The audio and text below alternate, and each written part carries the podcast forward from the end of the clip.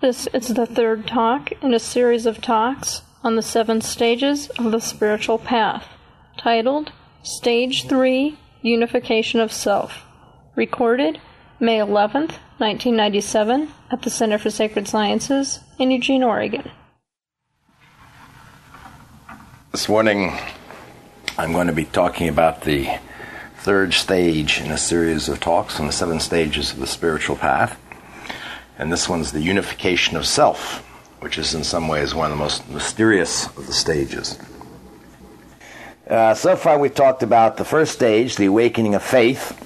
Faith that there is some sort of transcendent dimension to life that holds out this promise of an ultimate or true happiness. And this leads to an investigation of teachings uh, people start trying to find a path uh, that will lead them to this happiness, this uh, reveal, this ultimate dimension to them. And this investigation of teachings usually culminates in uh, finding a teacher, or teachings, or a set of practices. If you're entering a established tradition like Buddhism, you'd be taking uh, vows of refuge. If you were in India and uh, taking on a guru, you'd probably have a formal initiation ceremony and so forth. But we mentioned that there are three things that uh, operate in each of these stages uh, exhaustion, crisis, and guidance. In the first stage, the awakening of faith, you come to this through an exhaustion or a crisis in your worldly pursuits. They no longer do it for you anymore or maybe some crisis where you're facing a life threatening situation and you realize the shortness of life, the impermanence of life, and you start asking, is there anything more?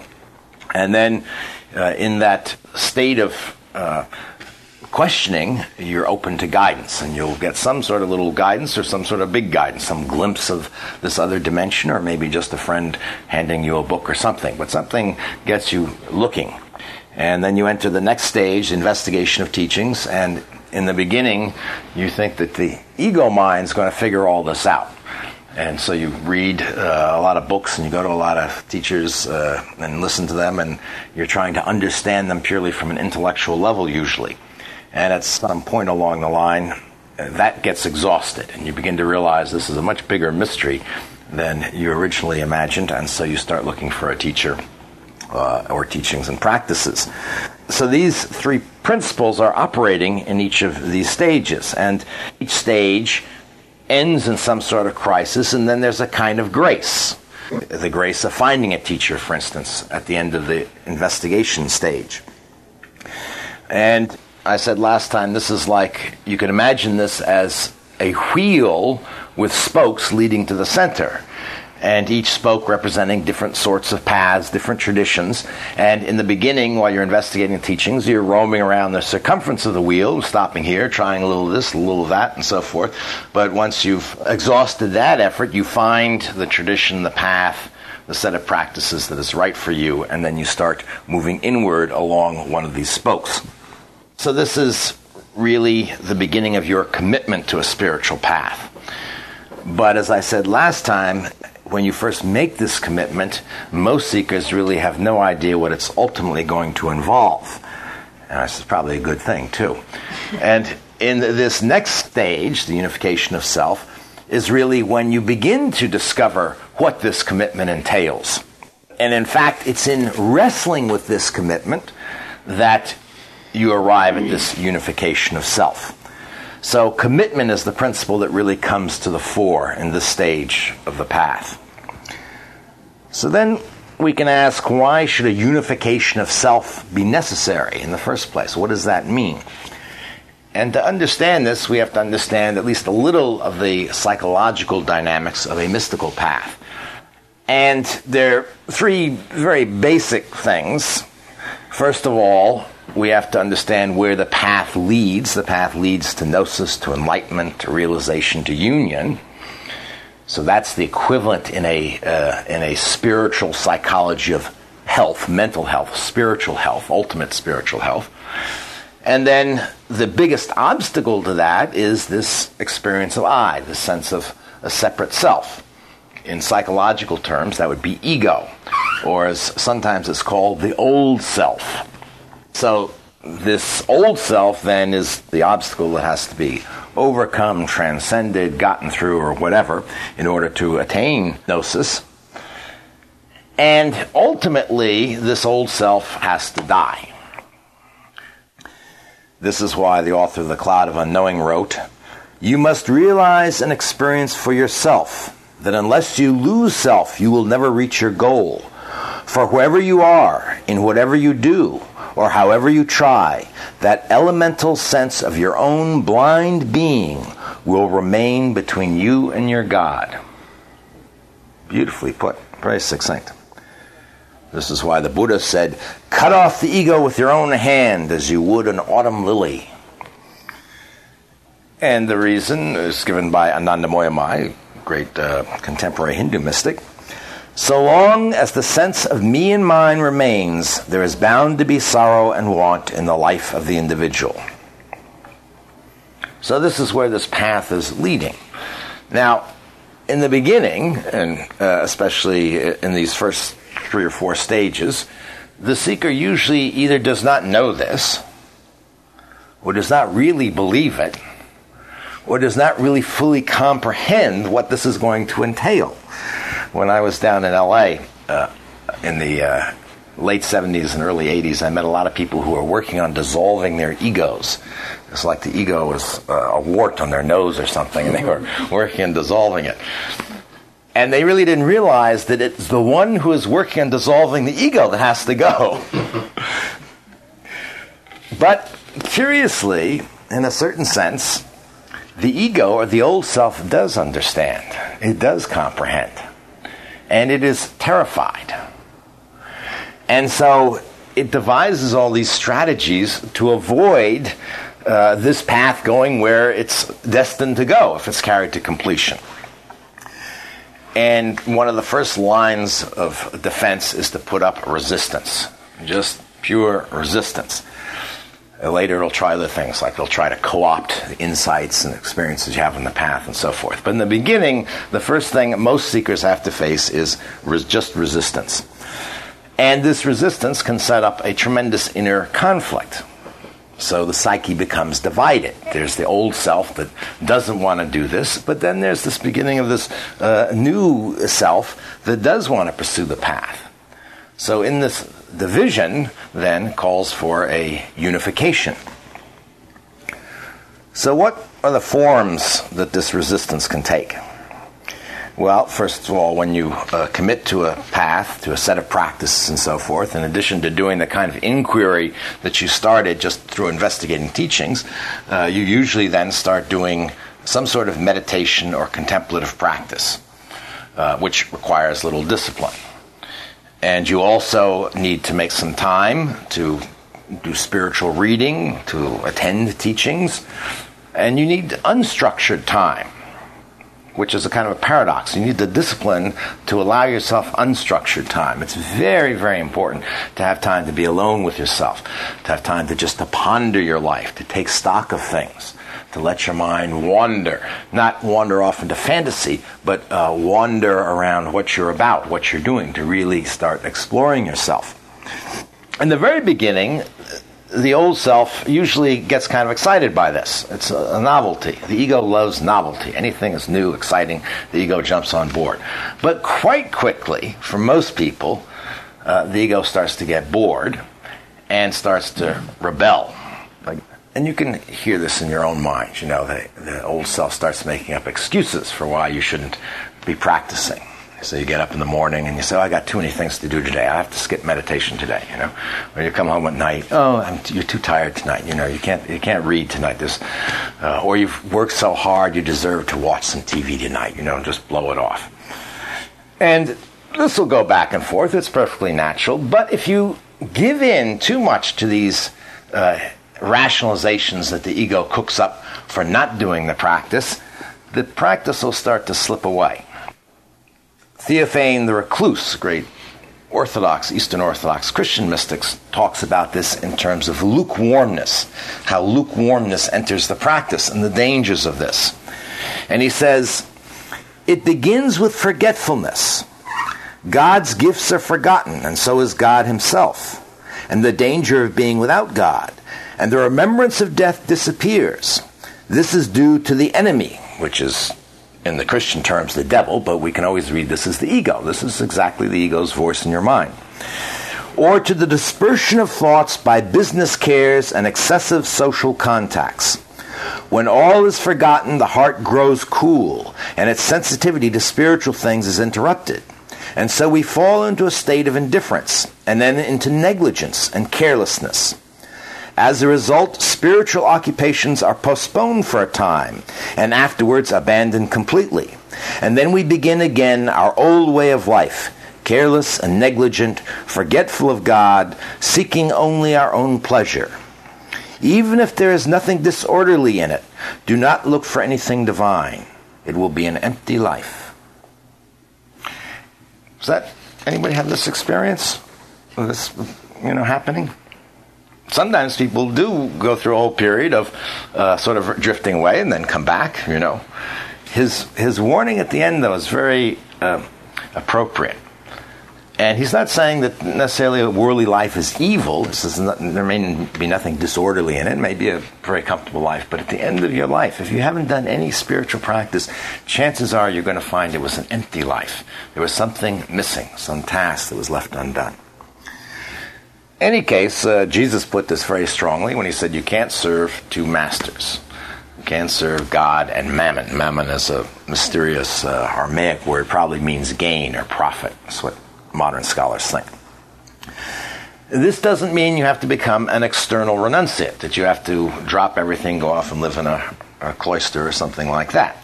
But it does mean you have to maintain this commitment to the path and to the disciplines of the path. And one way to do this is to inquire constantly about what's going on in your life, moment to moment. Anandamayi Ma gives this advice. She says, It is important to discriminate minutely. If you examine yourself, you will see, What have I been doing the whole of today? For how long have I remained without the remembrance of God?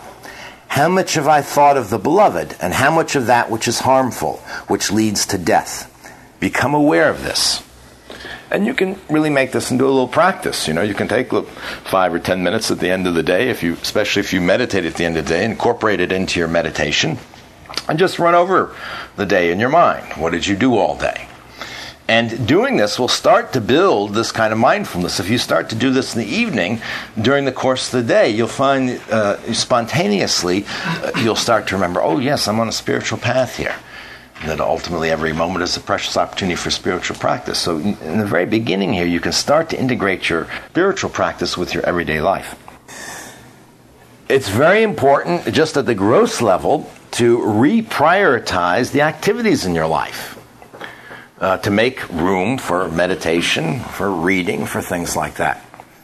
This is why here, when people join the Wednesday group, as most of you are in, you know, I passed out this uh, daily schedule and it's broken down into half hour uh, increments. And if you keep this for a week or so and just keep track of your activities, then uh, there's a tally sheet at the end, and you can tally up the hours, the number of hours, and then you can calculate how much time you spend uh, in doing various activities for some people, it's quite a shock. You know, you can make a pie chart out of it, and you see like a huge chunk of time is they're watching television or something. You know, but doing this can give you an idea of how you're spending your time. Literally, where your time's going. It's like making a budget for your money. Where's your money going? You know, and just becoming aware of this then uh, can help you reprioritize the activities in your life this is also the stage then where the virtue of justice comes into play.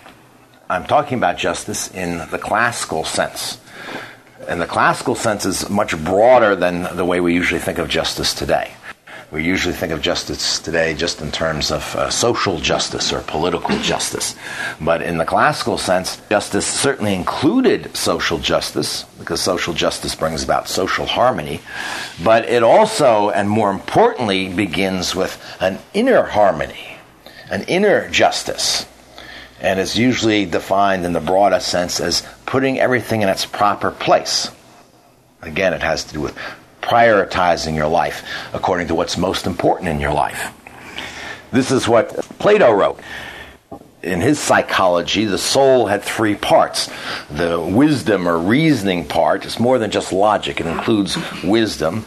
And then what he called the high spirited part, which is really closer to what we would call will, and then desires. And he says, Justice in the true sense concerns oneself.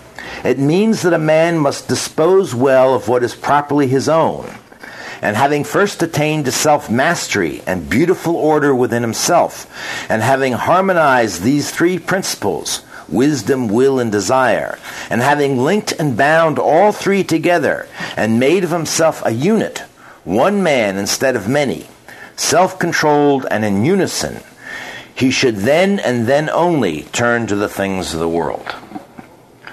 So, what he's talking about is this unification of self here, right? making yourself into one person. You you have one direction, and you're not in, uh, engaged in this inner conflict. You're not embroiled in this inner turmoil. Now, for some seekers, this is very, very difficult because the the ego resists this kind of discipline and this kind of harmonization. And in many traditions, they use uh, metaphors like spiritual warfare or spiritual combat to describe the stage of the path, what goes on in this stage of the path. So, why Rumi, for instance, the Sufi poet, writes The prophets and saints do not avoid spiritual combat. The first spiritual combat they undertake in their quest is the killing of the ego and the abandonment of personal wishes and sensual desires. This is the greater holy war. In Islam, the jihad is the holy war, and exoterically, it's a war against the enemies of Islam. But from a Sufi's point of view, the true jihad is the inner war you fight. And this is not to eradicate all desires. So, for instance, you never feel hunger or something like that, or cold, but you subordinate them to this new purpose you have in life the purpose of pursuing your spiritual path. And once that becomes really fixed as your priority, the other things tend to fall into place. And so if you you need to make a, a, living, you need to put a roof over your head, that's fine. But you don't take a job that consumes all your time, and perhaps you do with less materially in order to have time to pursue your path. This struggle is very common in any tradition, in any culture. Last time I mentioned Al Ghazali's struggle with what he called Satan, which was the voice of the ego. When uh, Al Ghazali was this a great professor at the University of Baghdad who had lost his faith in God and then did this investigation of teachings and realized that only the Sufis could give him experiential knowledge of God. And then he went through this tremendous inner conflict of whether to leave his position in Baghdad and go off and join the Sufis or not. And this went on for quite a while. Uh, Augustine, whose book I mentioned earlier, The Confessions, writes about his inner struggles uh, one of them was, for instance, with um, sexual desire. He had, uh, as a youth, a lot of lovers, and then uh, when he got older, he had a mistress, and apparently he was quite a lusty guy. And he would pray to God, as he said, he would pray for continence, but not just yet. so, go through this. Catherine of Genoa, another great Christian mystic, wrote uh, a dialogue between the soul the body and self love, as she called it. So these were her three uh, aspects of self, the way her psychology, the way she saw the soul. And this dialogue is this record of a uh, struggle between these various aspects of a person. And they each argue from their position what they need and so forth. And this goes on for 50 pages. Uh, even the Buddha, after he had seen the old man, the sick man, the corpse, and then the monk, when he returned to the palace, went through a period of intense inner struggle, trying to decide whether he should abandon this wonderful life in his father's palace and go off and become a monk or not. So, this is not uh, uncommon, and some of the greatest uh, mystics have had the greatest struggles. So, if you find yourself engaged in this sort of struggle, embroiled in this sort of struggle, don't think there's anything wrong. It's quite uh, right, in fact. And I would even go so far as to say if you don't have some of this, it probably means that you're kidding yourself about the depth of your path. Because if it's not raising this resistance from the ego, if it's not threatening the ego, it's not being very effective. So, a sign of resistance uh, and a sign of internal conflict is a good sign, really, although it doesn't necessarily feel very good. In fact, you may feel like you're caught between two worlds for a while. One of the things that this struggle does is forces you to look inward. So the inquiry that you began, which was usually uh, an outward inquiry when you were investigating teachings, and now if you're on a path, you're reading the teachings uh, of your path. If you're a Buddhist, you're reading Buddhist sutras and so forth. That uh, sense of inquiry now becomes quite personal. It turns inward because you have to ask yourself, what am I doing? What do I really want? Doubts uh, get raised here, and there are two kinds of doubts. There's the doubts the ego raises, which are clever intellectual sorts of doubts trying to entice you off the path, but there are legitimate internal doubts about what you're doing, and, and you have to confront them. This stage requires real, ruthless self honesty. Because as Etty Hillesum writes, we try to save so much in life with a vague sort of mysticism. True mysticism must rest on crystal clear honesty and can only come after things have been stripped down to their naked reality. This is true uh, for a lot of people that I've met. They're into a mystical kind of path, and it's this vague mystical path that actually papers things over. So they go around and uh, everything's nice, and they have their spirit guides and so forth and so on. And uh, a lot of it is a kind of a fantasy that masks reality and masks this really coming to grips with yourself. And it's very important in this process of being honest to really ask the question do I want to be on a spiritual path? You may not be ready to go on a spiritual path, and that's fine. When I was young, in my teenage years, I got very interested in Zen Buddhism, and I did some actual some meditation practice, and I went to seminars with Alan Watts and so forth. And you know, eventually, I got enticed away by worldly adventures and whatnot, and that was fine, especially for young people. A lot of young people really need to have that experience in the world before they really understand the importance of the spiritual path. So it's very important to face that and ask or question your own motives for being on a spiritual path. A mystical path has to be voluntary. That doesn't mean it won't have this internal conflict, but ultimately, at heart, it has to be freely chosen. It's just a mechanical thing. It will not work unless it's voluntary.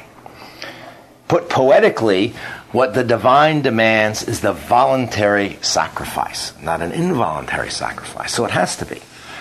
So, a very good way to test this, if you find your practices are really becoming stale and really becoming a burden and you've just lost all interest and there's just tremendous resistance, is to quit. Stop. Stop meditating. Stop going to meetings. See what happens. Because if your time is right, if you are right for a spiritual path, you won't be able to stay away. That's the truth. You, you might do that for a while, but something's going to draw you back. This is represented mythically in the story of Parsifal by this old hag Kundry. I think I mentioned her last time, or the story of Parsifal last time.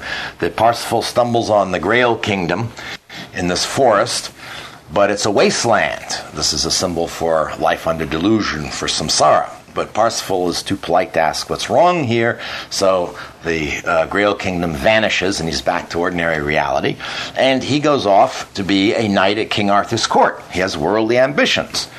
And he goes to King Arthur's court and he starts jousting and he does pretty good. He starts getting invited to the A list parties, you know, and hobnobbing with the stars there. And he's having. Uh, you know, a good time and he's getting a lot of respect and status. And then this old hag starts pursuing him. She rides into uh, these tournaments. She's described as having these boar's tusks that come out of her mouth and, and hair like Spanish moss and so forth. And she starts scolding him. She says, You missed your opportunity. You should have asked what's wrong there when you were in the Grail Kingdom. You have to go back and find the Grail. And he at first tries to get away from her, but she pursues him. You know, at these banquets, it's kind of embarrassing to have this old hag coming after you in the middle of these banquets.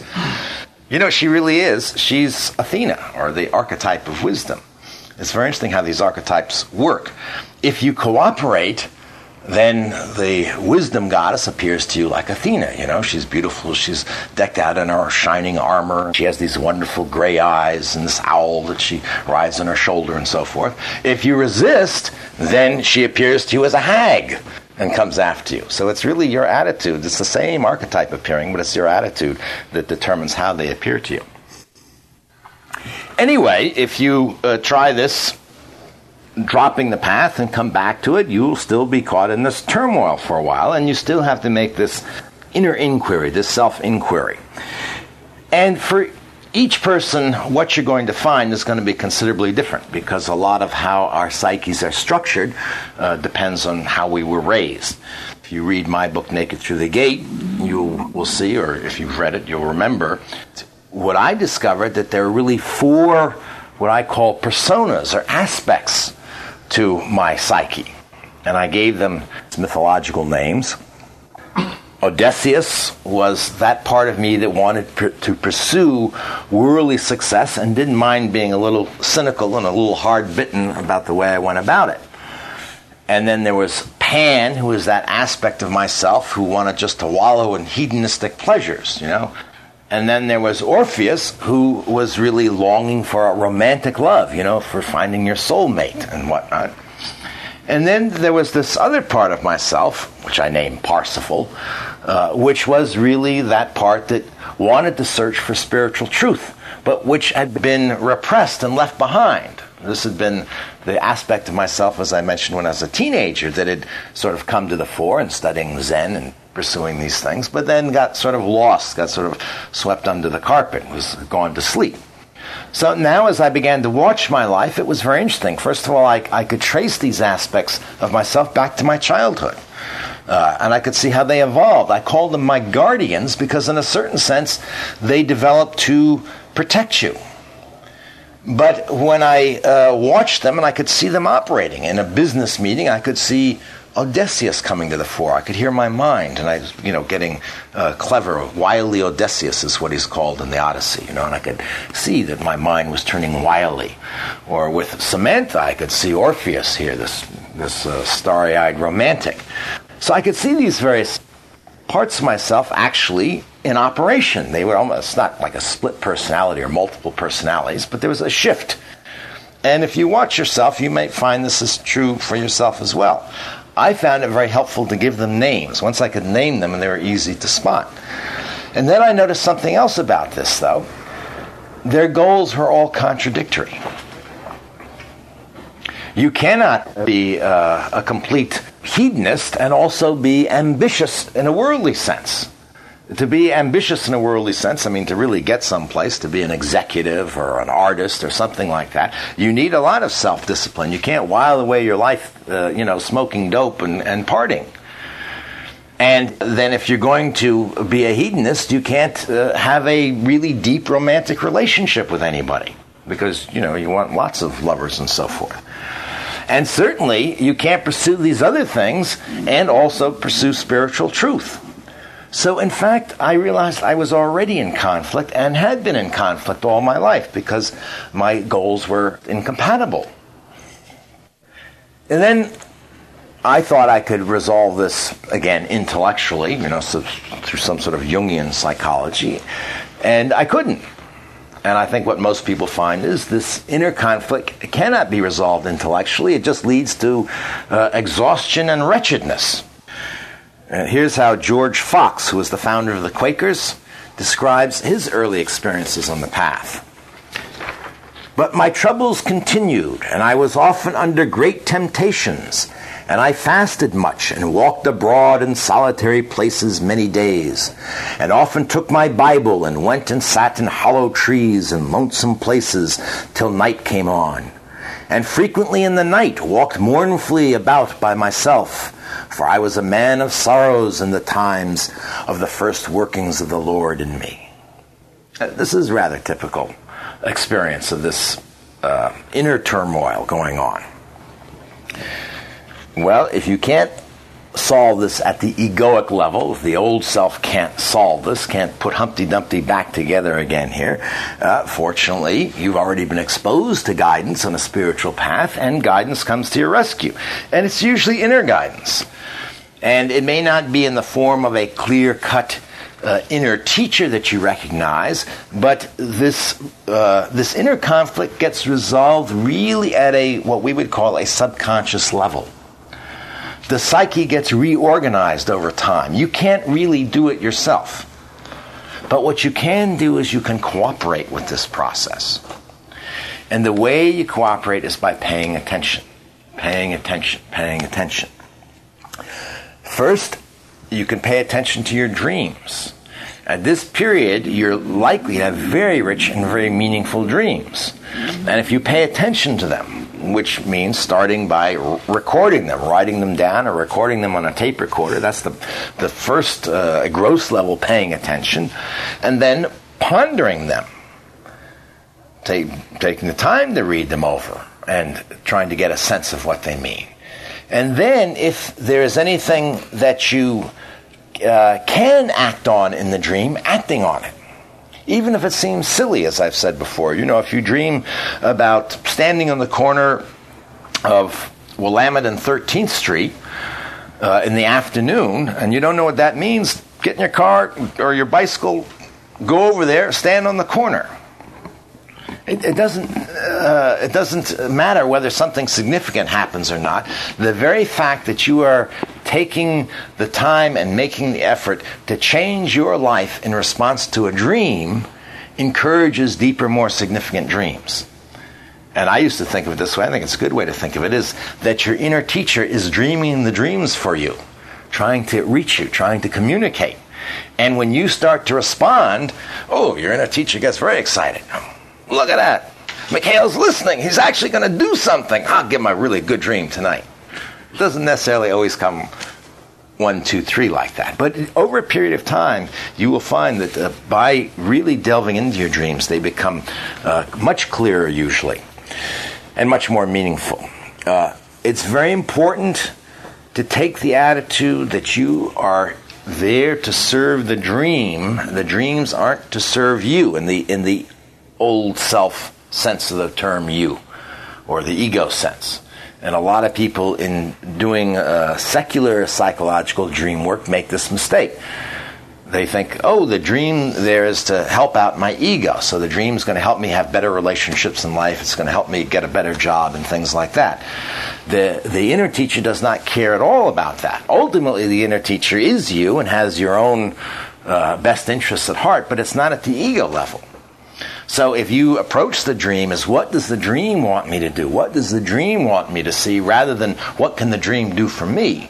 Then your dreams will really start to turn archetypal and they can become a tremendously important part of a spiritual path.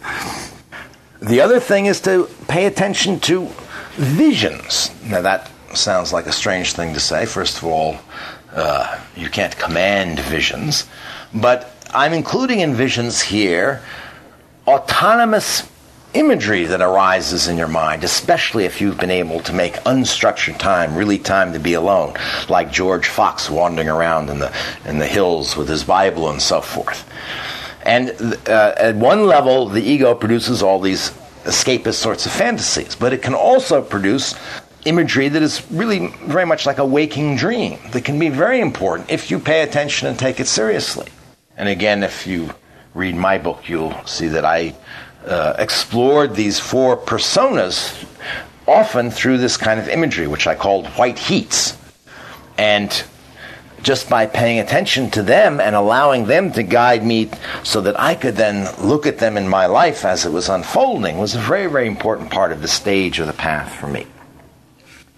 If you aren't having any significant dreams or, or uh, this sort of autonomous imagery, this is a very good time to make a vision quest where you specifically set time, a nice big chunk of time aside, to ask for guidance from your inner teacher. Here's how the Lakota shaman George Sword describes how Lakotas undertake a vision quest and for what reason. He says, If a boy or a young man wishes to know what he should do all his life, he should seek a vision. The usual way to seek a vision is to purify the body in an, in an inipi, which is a sweat, and then go naked, only wrapped in a robe, to the top of a hill, and stay there without speaking to anyone of mankind, or eating or drinking, and thinking continually about the vision he wishes. This is the, really the same thing George uh, Fox did, but in a more formal way. You see? Do a little uh, purification ceremony, ritual, dedicate this time to this, and then go off someplace. You don't have to even go to a hill. Go out and, uh, to the coast, rent a motel room. And the most important thing is this concentrating on the guidance you want, the help you want. You can get very powerful guidance through vision quests or visionary sorts of experiences one of the turning points in my life uh, came when I recalled what I call this big man dream that I had had when I was 23 years old on the eve of going to Vietnam. And it had been a very powerful dream. I mean, very vivid. I'd remembered the dream, and at the time, I'd just taken the dream to mean that I was going to come back from Vietnam okay. And then I, I kind of forgot it. And at this then stage in my life, at this stage in my spiritual path, I remembered this dream and I began to write it down. And as I wrote it down, I realized this dream had prophesied everything that had happened to me in those intervening, what, 15, 20 years. It was astonishing to me. I just could not believe it. And it became a turning point just because of that. It was one of those things where you say, well, wait a minute. Something much bigger is going on here than my little ego mind can conceive of. And I wrote about this, and I think I'd like to read you this little paragraph. This is when I just realized what this dream had done, that it had prophesied my life. As the import of this revelation deepened, I closed my eyes and knew myself to be standing at the most decisive crossroads of my life.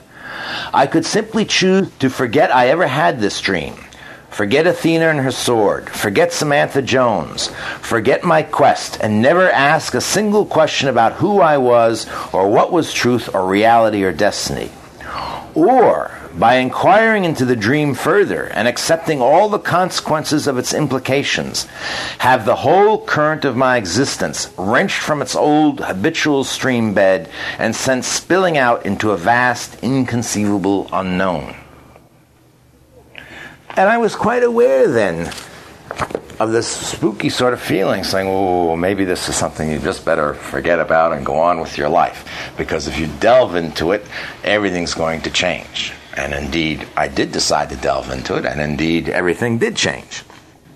And this kind of turning point usually occurs in this stage of the path. It's part of this unification of self, especially if you've not had a very strong glimpse of the divine in the stage of awakening of faith. If you haven't had a really powerful sense of this transcendent dimension of this life or a divine presence, it'll usually come in this stage.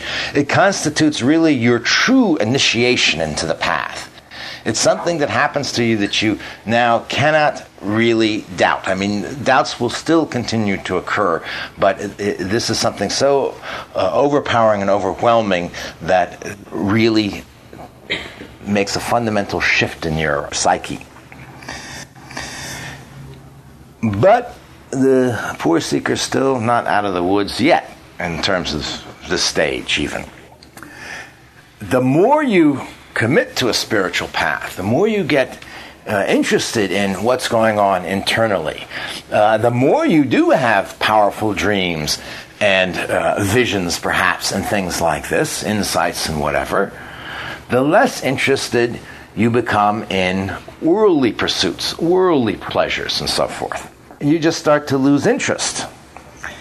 And this loss of interest can become quite severe. And the stage of the path, the unification of self, culminates in what St. John the Cross called a dark night of the senses. And here's how he described it. He says, We are using the expression night to signify a deprival of the gratification of the soul's appetites in all things.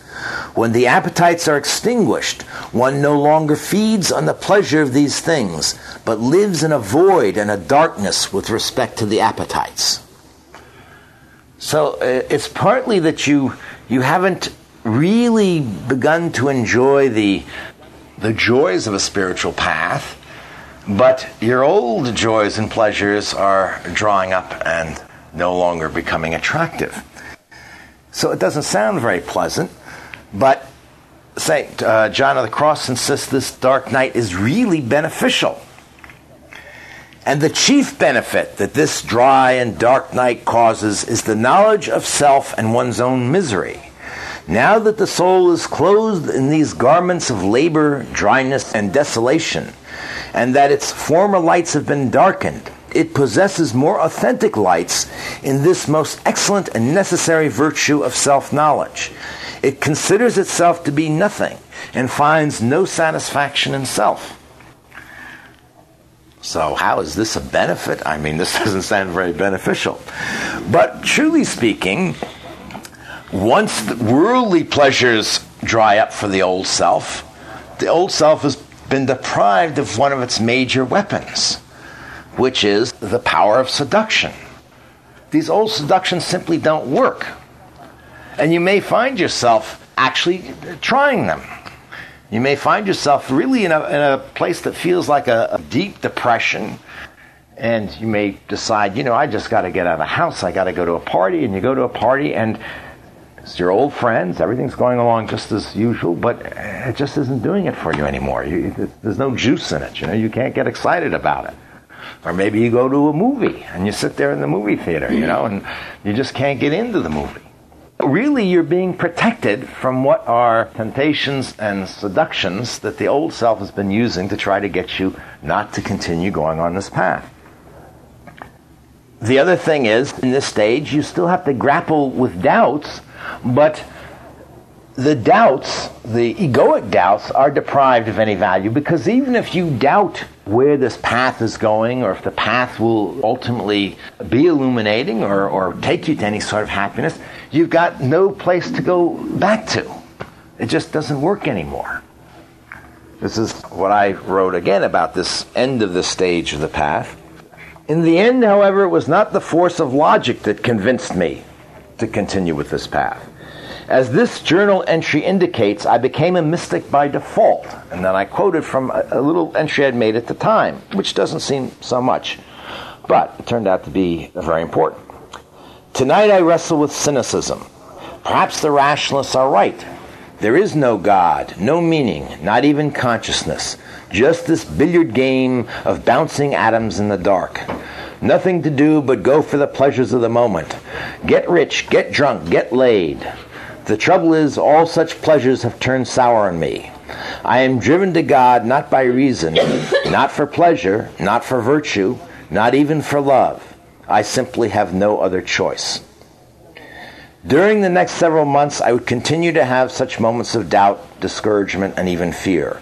My guardians were gone forever, and Athena too seemed to have temporarily faded again.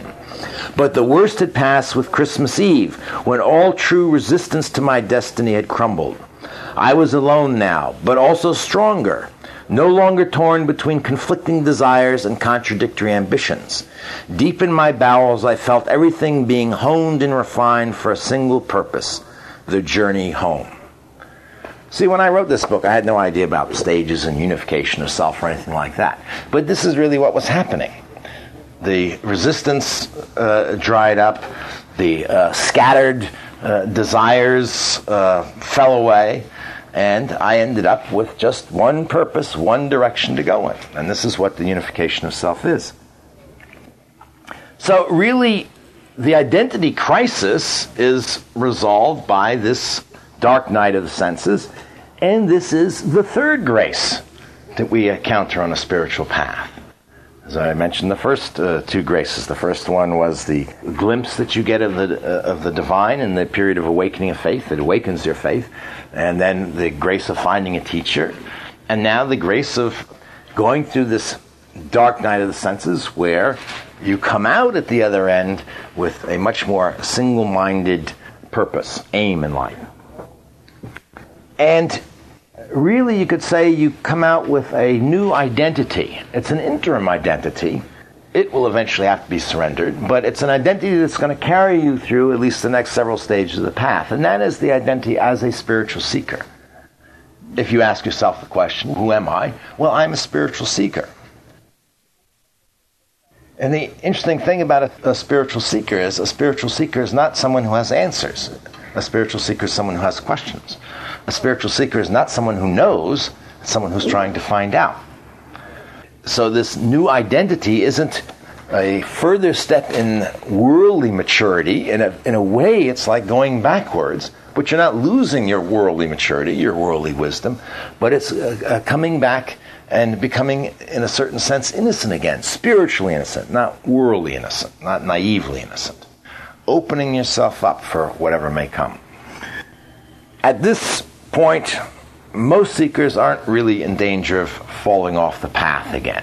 For most seekers, if you've passed through this dark night of the senses, spirituality is going to be the priority in your life for the rest of your life.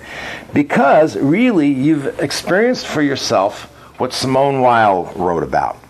She says, We all know that there is no true good here below, that everything that appears to be good in this world is finite, limited, wears out. Men feel that there is mortal danger in facing this truth for any length of time. That is true. Such knowledge strikes more surely than a sword. It inflicts a death more frightening than that of the body. After a time, it kills everything within us that constitutes our ego. In order to bear it, we have to love truth more than life itself. Those who do this turn away from the fleeting things of time with all their souls. Now, that sounds pretty grim, and I just want to say now that in later stages of the spiritual path, remember I said one of the reasons to know about stages is because teachings and experience are stage specific. Later, in later stages of the spiritual path, the uh, things of this world all become completely transformed. They no longer look like worldly things, they become sacred things. And you start to see the divine manifesting in all these forms around you. And you start to experience bliss and beauty that you've never imagined before. In fact, so much so that um, Nusrat, who we were listening to this morning, this Qawwali singer, this uh, Sufi Qawwali singer, has a song where the singer begs God to protect him from his beauty. Because that's the last distraction to be, not to be seduced by worldly beauty, but by spiritual beauty. It's too overwhelming. So passing through this doesn't mean that the rest of your life then you're, you're sort of, I don't know, in some void, some sort of heaven away from this world. But it is turning away from how you've experienced the world in the past. This limited experience of the world, this secular experience of the world, this materialist experience of the world. There's a, a metaphor for this you find in various forms and various traditions of setting out to sea, and crossing the ocean of samsara. And uh, really, you could say that up until this stage in the spiritual path, you've been getting ready to go on a voyage of exploration. You've still been on shore. You've been getting your provisions ready. You've been uh, purchasing your boat. You know, that's like finding your path. You've been stocking up on teachings and, uh, and you've been practicing sailing around the harbor maybe a little bit, you know, running the sails up and down. And now you're really ready to cast off, though. You're really ready to sail out of that harbor, to leave land behind and sail off into the great unknown. And so this is really a, quite a major transition point on a spiritual path. Uh, here's how Lalleshwari describes this transition to the next stage. She says, With courage I began to enter the inner kingdom. Slowly, slowly, the journey of Lali's life began to go well. So, once again, when we look back at this stage of the unification of self, we actually see the same three things at work here. There's an exhaustion of the ego's effort to commit to the path because the ego can't really commit to the path. It has to be a commitment of the heart not just a commitment of the mind, a crisis of identity. Who am I really in this life? Which also is uh, resolved not through the ego's effort, but gets resolved at a, a subconscious level and gets resolved through experience, through going through this dark night of the senses. And this dark night of the senses is a manifestation of this guidance, a final grace, a grace that then ships you off to the next stage. And what this grace is, and we're going to start to notice this at this stage, and looking back, we'll see it, and it's going to be true in all the rest of the stages as well. What this grace really is, is a deprivation of choice. When you uh, experience exhaustion uh, and crisis, your will gets stymied. You can't solve it. And in this stymieing of the will, and this depriving you of choice, it's no longer up to you. That's what opens you to the guidance of the divine. So, really, the path itself, although you don't usually realize at this point, is already chipping away at that ego self. This is what it is doing. It's everywhere you turn, it's blocking what the ego can do. And you, you turn and turn and turn until finally there's no place to turn, and boom, something opens up for you. And so you're beginning to see this fundamental pattern that uh, runs through all the stages and is really the fundamental pattern of the whole path. So, that's the talk on unification of the self. Any questions or comments? Yes. You talked about the, four aspects of yourself um, wanting material success, wanting love, wanting spirituality. Can't that just be divided into two? Just the outward yang, left side wanting to get love, wanting to get stuff, wanting to get, and the inside wanting spirituality and recoil.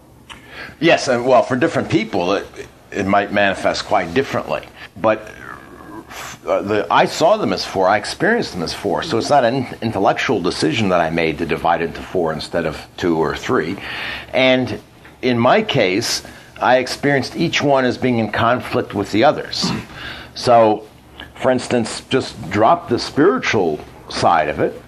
If you want in life both, you want, you're very ambitious for worldly success, and you want to spend your time partying, smoking dope and you want a deep romantic relationship with one other person, those are three contradictory things. You can't have them all in life. they're all outside yourself. You're all looking for that pleasure out there. Right, but even so, you're not even on a spiritual path. You're already in conflict. You see what I mean? Even as a worldly person, you're never going to find happiness.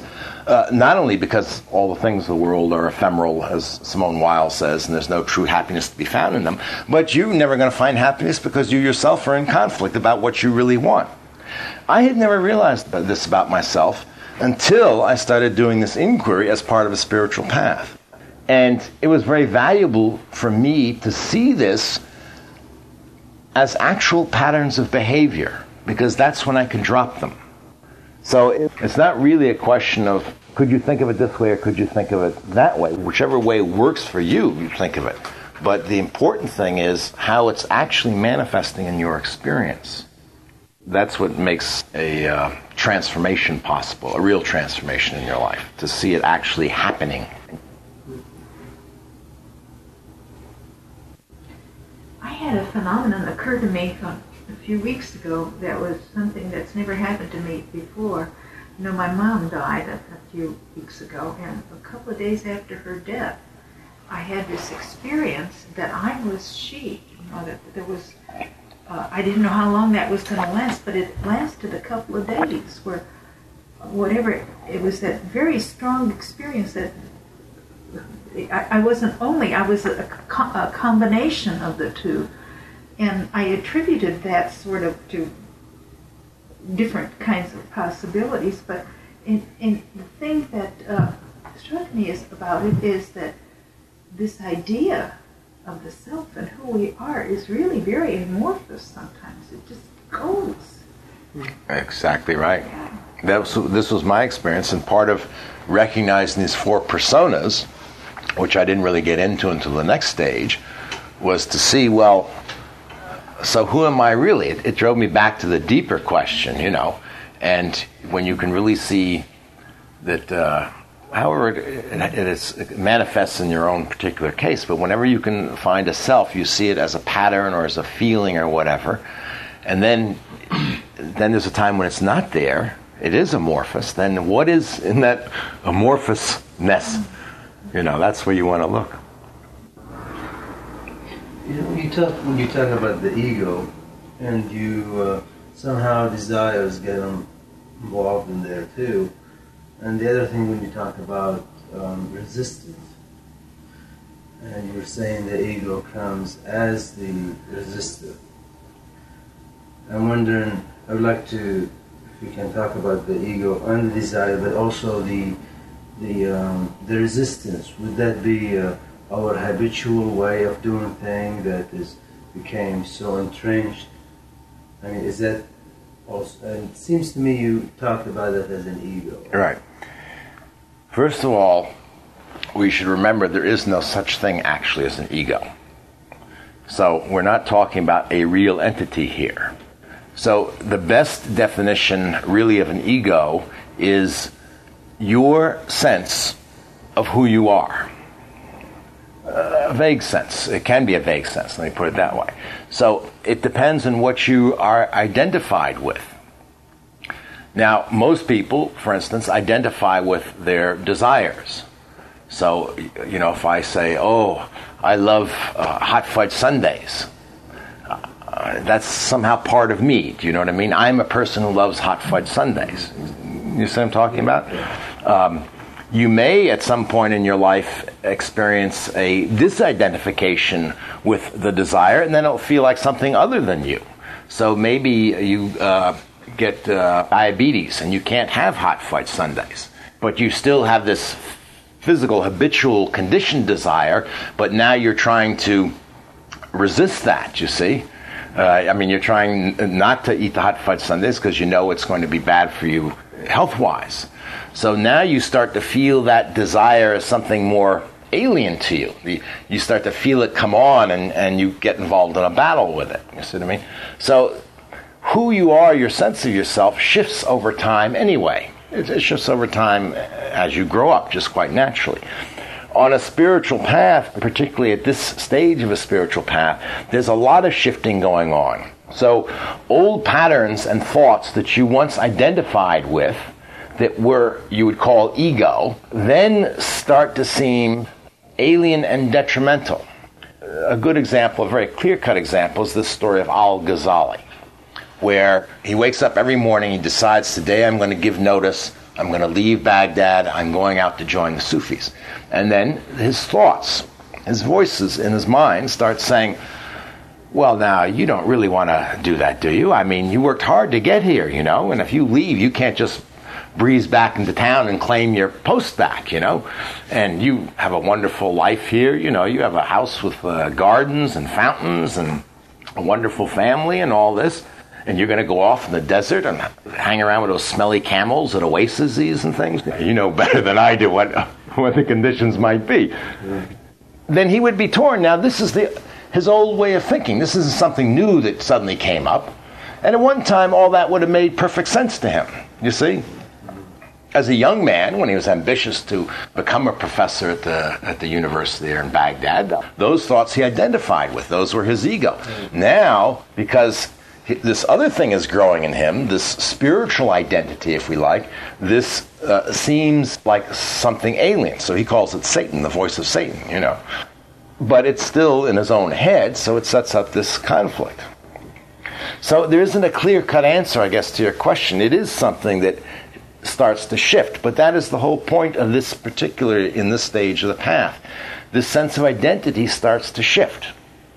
So you begin with one sense of yourself. I am an intelligent person. I've got a lot of experience. I've got a lot of learning. I, I know how to tackle this spiritual path. I know how to do these practices. And uh, you end up with a sense, I don't know how to do any of this. And now I'm a spiritual seeker. I'm like a child again. I'm here to learn, and I'm being sucked off into this great journey, and there's no turning back. Is that yeah. helpful? Well, I can feel it. The sun is calling us away from spiritual practice. So why don't we bring the formal part of the morning to a close? You are welcome to stay and have tea and check out the library before you rush off to worship the sun. Lightning thing I know. Until, until we see you again, peace to you all.